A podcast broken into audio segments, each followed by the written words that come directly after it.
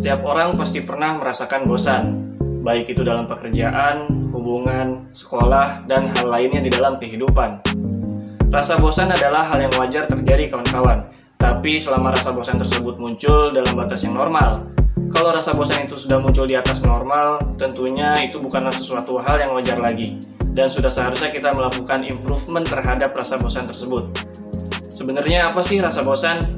Menurut KBBI, kata bosan memiliki arti yaitu sudah tidak suka lagi karena sudah terlalu sering atau banyak. Atau bisa diartikan sebagai sebuah rasa atau sifat yang muncul di saat kita melakukan hal yang sama secara terus-menerus dan dilakukan berulang kali. Menurut seorang psikologis dari Kanada, bosan atau kebosanan adalah sebuah keadaan yang tidak menyenangkan, tetapi tidak mampu untuk terlibat dalam aktivitas yang memuaskan. Menurutnya juga, kebosanan adalah sebagai bentuk dari kelelahan mental. Lantas, apakah bosan itu sebagai hal yang negatif atau positif? Sebenarnya balik lagi ke diri kita masing-masing. Apakah rasa bosan itu baik atau tidak tergantung bagaimana cara kita mengatasinya.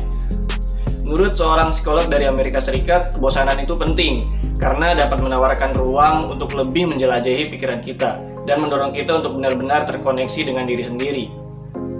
Dengan kebosanan, biasanya kita bisa lebih kreatif untuk mencari hal yang baru dan menciptakan hal yang baru. Tapi dengan kebosanan juga bisa berdampak negatif ketika kebosanan tersebut justru mendorong kita untuk melakukan hal-hal yang ekstrim dan dapat membahayakan diri sendiri maupun orang lain. Lalu, bagaimana seharusnya kita menyikapi dan mengatasi rasa bosan yang sedang kita alami?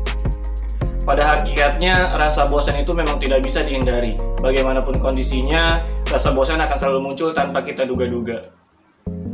Hal yang pertama harus kita lakukan adalah mengenali rasa bosan tersebut.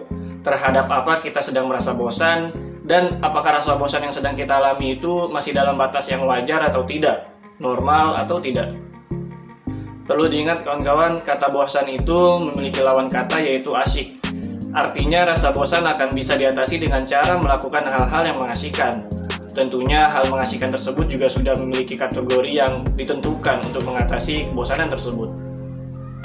Dalam hal ini, kawan-kawan perlu mengerti seberapa berat tingkat kebosanan yang sedang kawan-kawan alami, sehingga nantinya hal mengasihkan yang kawan-kawan lakukan bisa berdampak positif dan benar-benar mengatasi rasa kebosanan tersebut.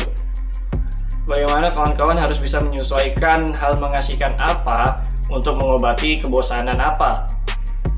Karena kalau tidak, khawatirnya justru kita juga terlarut ketika melakukan hal mengasihkan tersebut, yang seharusnya bisa berdampak positif untuk kita, eh malah berubah menjadi negatif. Semisal kita sedang bosan dengan pekerjaan yang kita lakukan, lalu kita mencari hiburan dengan cara membuka sosial media. Alih-alih menghilangkan rasa bosan, ini malah justru kita terlarut dalam bermain sosial media ketika kita tidak bisa mengontrolnya. Jadi penting banget kawan-kawan untuk kita mengetahui seberapa porsi yang pas untuk mengatasi rasa kebosanan tersebut. Buat kamu yang saat ini sedang merasa bosan, gimana? Sudah mulai terbayang hal mengasihkan apa yang harus dilakukan untuk mengatasi rasa bosan yang sedang melanda? Semoga bermanfaat. Gua Haji Fikri pamit. Jangan lupa share ke teman-teman kalian. See you in the next video. Bye.